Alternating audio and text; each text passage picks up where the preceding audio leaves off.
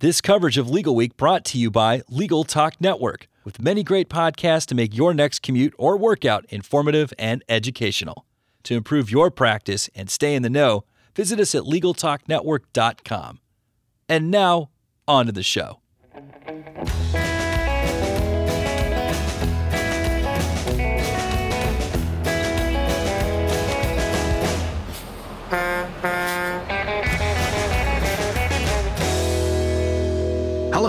Welcome to On the Road with Legal Talk Network. I'm Dan Linna, and I'm here with Ralph Baxter, and it's our pleasure to be here with you. Today, we are recording from Legal Week 2020 in New York City. And joining us are Cynthia Brown, Director of Research Services at Littler Mendelson, Michelle Dewey, Manager of Legal Research Services at Baker Hostetler, and Jennifer Mendez, Director of Knowledge Management Firm Solutions at Ogletree Deakins. Thank you for being here with us. Thank, Thank you for you. having us. Well, so Ralph and I just attended an outstanding panel that you all put together on robotic process automation, the next step in legal automation. So tell us about what the, the ground you covered in, in your panel. Sure, we'd be happy to. When we created the idea for the panel about nine months ago, we wanted to think of something um, really new and cutting edge that was coming specifically to research and how to implement technology and research together. And so that's how we got to automation. Um, and it's something we've been discussing in our firm a great deal. Um, how are we going to get more work done with the same amount of people that we have now. And so uh, I was very happy to have both Michelle and Jennifer join me.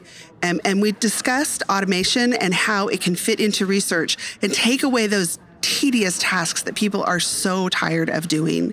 Um, and so our tagline is let the robots do the boring work. And so we had a discussion about how do you pick the best um, tasks for automation and is everything right for automation and how can you get people to buy into this idea? Um, so that was. Um, my portion of the presentation convinced everyone that it is a good idea if you have the right uh, project.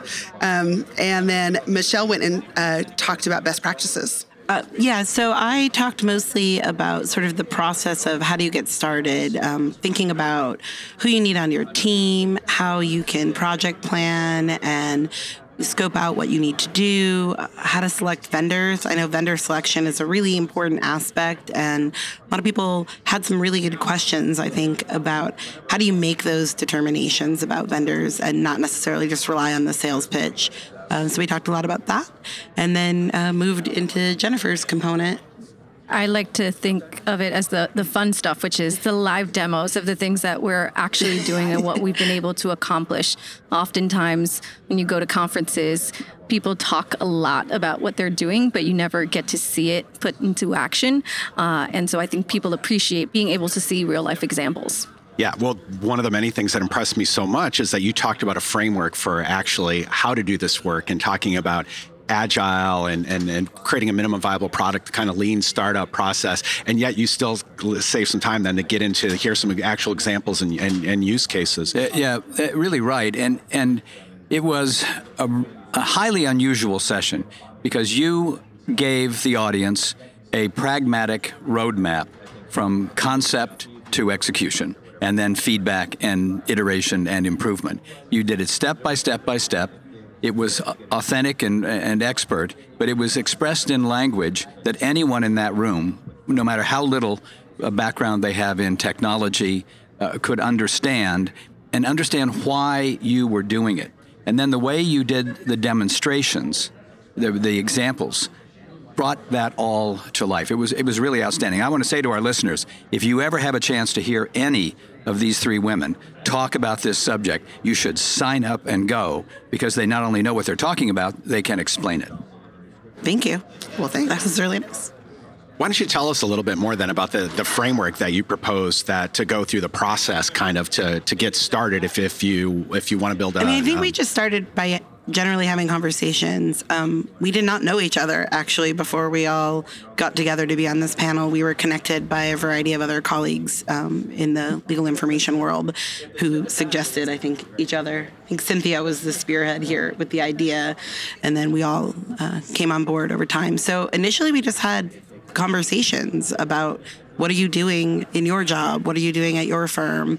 And I think we just sort of extracted some of the common problems, uh, challenges, and also uh, solutions and needs. And feel kind of organic, I think, how we ended up putting it together.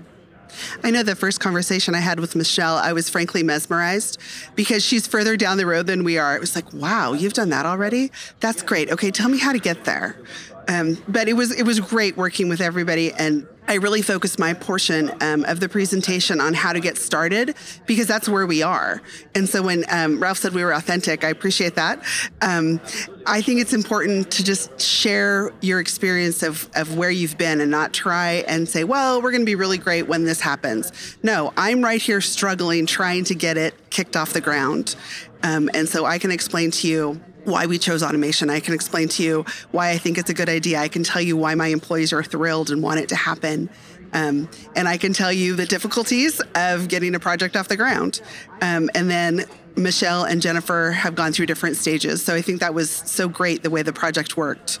I think that's really funny because when Jennifer joined into our next call, I felt that same way where I was like, oh, they're much further along. So maybe that actually helped with that authenticity and ability to reach a lot of different people in the room is I do think we all are representing different aspects of kind of where we are um, and what our individual roles are. Like my firm is probably further along than maybe my my research space is. Right. But in each of your cases, you all are fundamentally dealing with information research knowledge in your firms, connecting your lawyers to the information they need.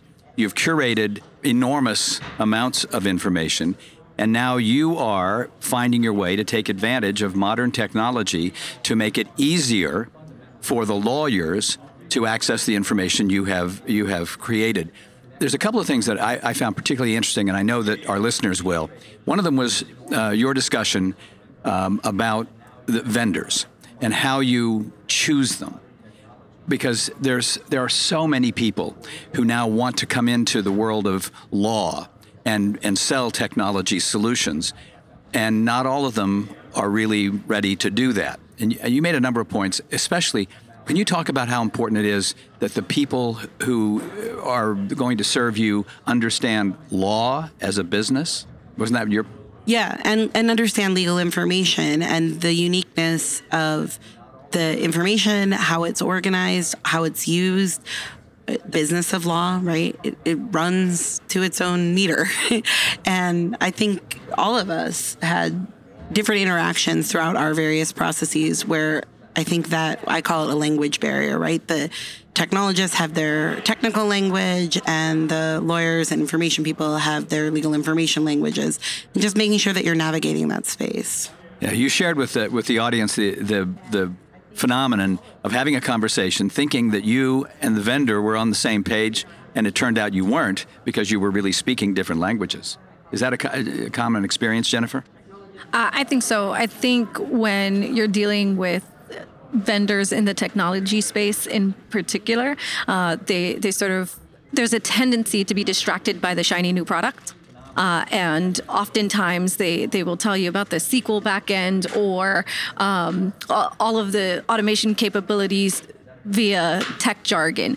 Um, and I think we're all guilty of that in even in the legal space, right? We we refer to our legal jargon and for for both sides it seems as if you're speaking a different language. And so I think meeting in the middle and, you know, really having an honest conversation minus all of the legalese or, or the tech jargon will help you meet there, will get there. Uh, right. And that, that brings me to one other thing I'd like to ask you about.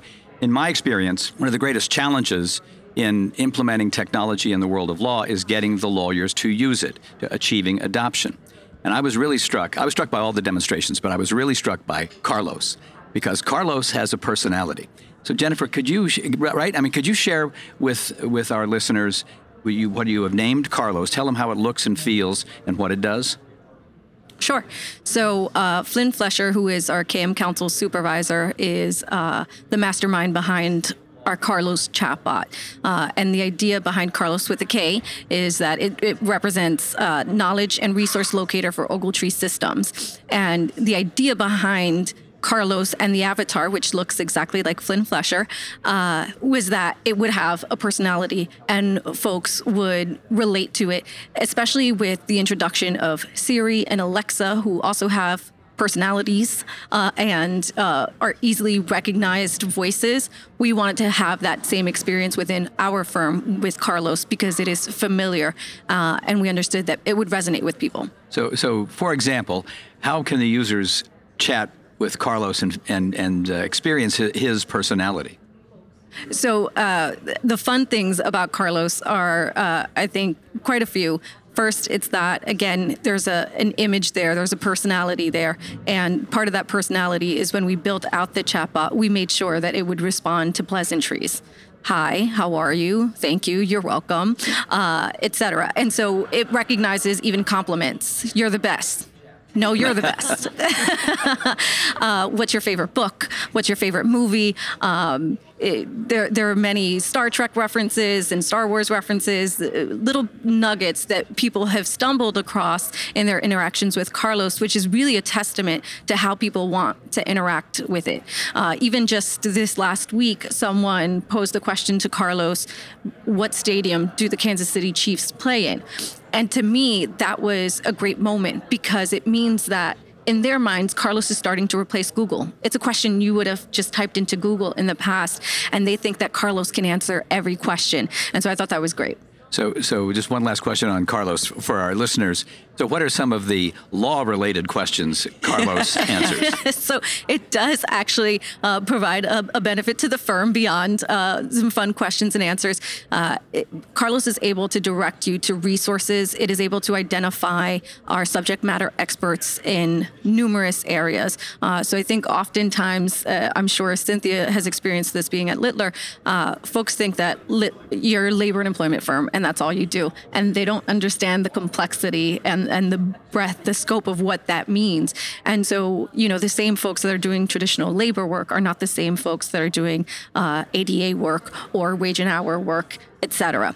And so Carlos is able to identify the experts for, you know, your Federal Transit Act or uh, Service Contract Act or anything like that. Um, it will direct you to um, model documents uh, if you're looking for a white paper on the ADA, uh, anything like that. So uh, it it also redirects to our enterprise search tool. So again, it's something that we rolled out and we made available to all of our attorneys, but they aren't necessarily using it. Now, with the ease that Carlos provides to interact with the chatbot, you can say, I need someone with experience in X, or I need a motion for summary judgment in this jurisdiction, and it will immediately take you to the relevant documents or the, the relevant list of people in our enterprise search tool.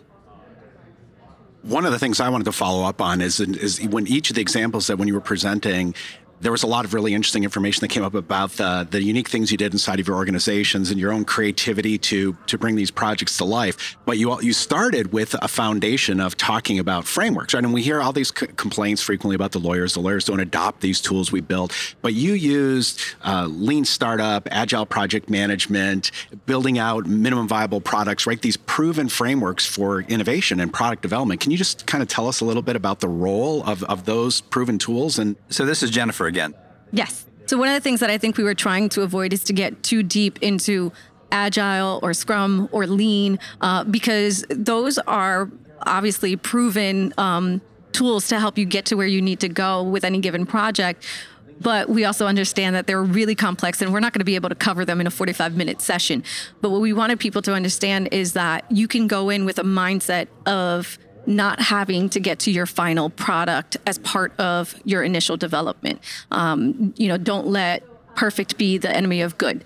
Uh, and so essentially what we said is identify what your minimum viable, product is. What is it that you want to be able to do on day one? And then you can iterate. You can, you can talk about getting from, as, as um, Michelle said, from the scooter to the car later, but let's work on the scooter first. And so for us, it's really about reminding people that there are things that you can do and you can always iterate, you can always improve.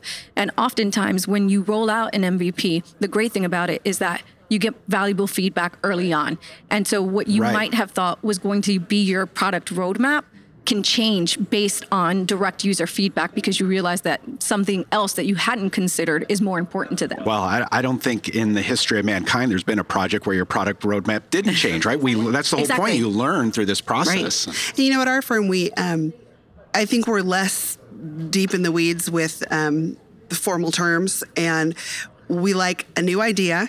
We like to test it out in a small group, find out what was good and what was bad, and then expand that idea, and then repeat. And nothing is rolled out firm wide that hasn't gone through a, a process like that, where um, we've had a small group of users uh, test it with us first, give us feedback. And often that group of users is the library or our KM attorneys. Um, and we'll, we'll keep it really in house before we'll go to an attorney and say, all right, now we've got something that we think is going to fill this need for you and we want you to test it out.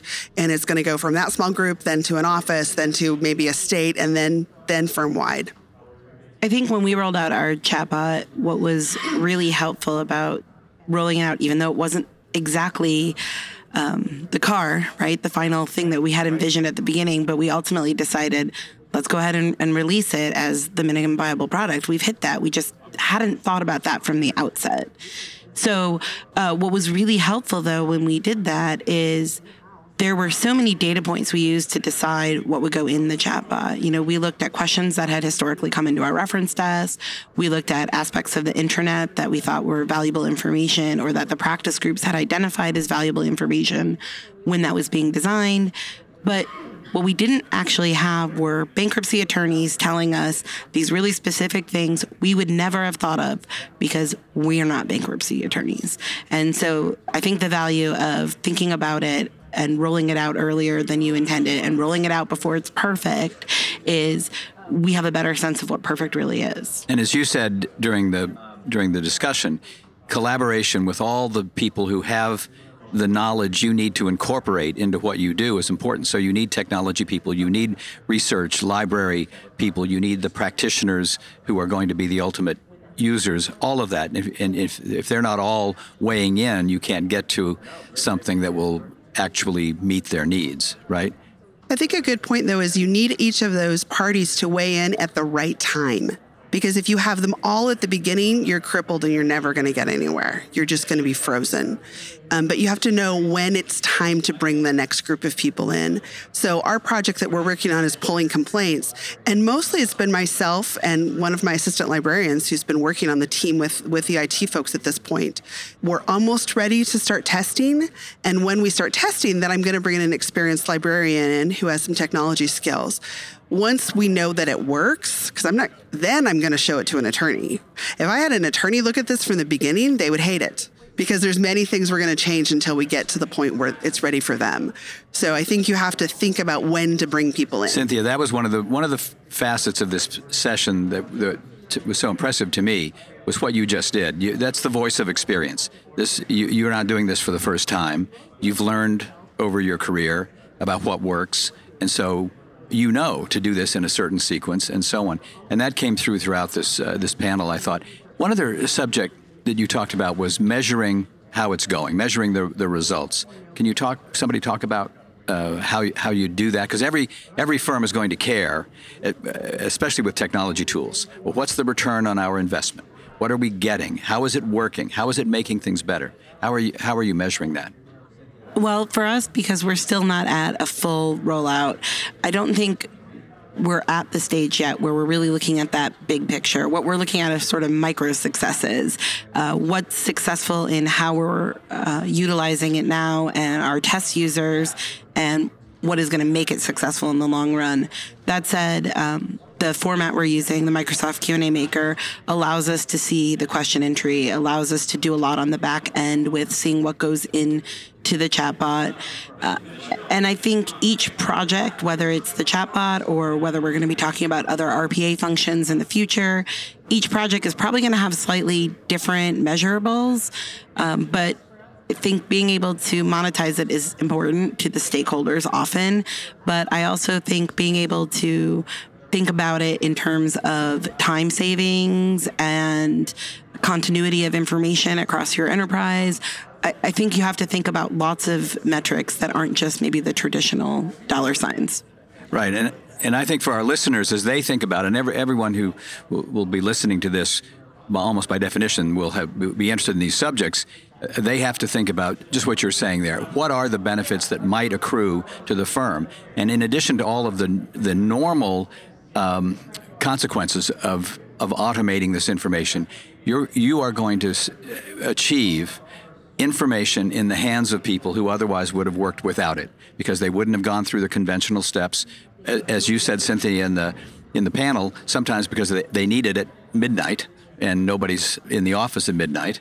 Uh, but but there are other reasons that they just work without information that you've gone to all this trouble to curate and organize for them, and now they can call Carlos or, and get it. That's right. Or they can email Carlos, which I think was also important for us to do because, as we know, most of our attorneys are working out of their inbox uh, and they're on the road. And so, you know, not they're not always in front of their computer or logged into the VPN with access to Carlos, which lives on our intranet. So it was important for us to give them an alternative. Uh, and email was the perfect one for us. So you can also email Carlos and it will send you the same response that you would have gotten had you typed your question into the chatbot. Well, it looks like we've reached the end of the road for our episode, and I want to thank our guests, Cynthia Brown, Michelle Dewey, and Jennifer Mendez. But before we go, what is the best way for our listeners who want to reach out and get in, in touch with you? Uh, anyone on Twitter, or, or what might be the best way to, to contact you? I'd be happy to answer emails at cbrown at littler.com. Uh, you can email me as well at mdewey at bakerlaw.com. And I can be reached at jennifer.mendez with a Z at ogletree.com. Well, great. Thank you again for joining us. It was a really great, great panel. I had a chance to tweet out some of the slides that, that, that you guys put out there. So, and thank you for joining us for this conversation. And to our listeners, thank you as well for tuning in. If you like what you heard, please rate us on Apple Podcasts, Google Podcasts, Spotify, or your favorite podcasting app. I'm Dan Linna, and, I'm Ralph Baxter. and until next time, thank you for listening. If you'd like more information about what you've heard today, please visit LegalTalkNetwork.com. Subscribe via iTunes and RSS. Find us on Twitter and Facebook, or download our free Legal Talk Network app in Google Play and iTunes. The views expressed by the participants of this program are their own and do not represent the views of, nor are they endorsed by, Legal Talk Network, its officers, directors, employees, agents, representatives, shareholders, and subsidiaries. None of the content should be considered legal advice. As always, consult a lawyer.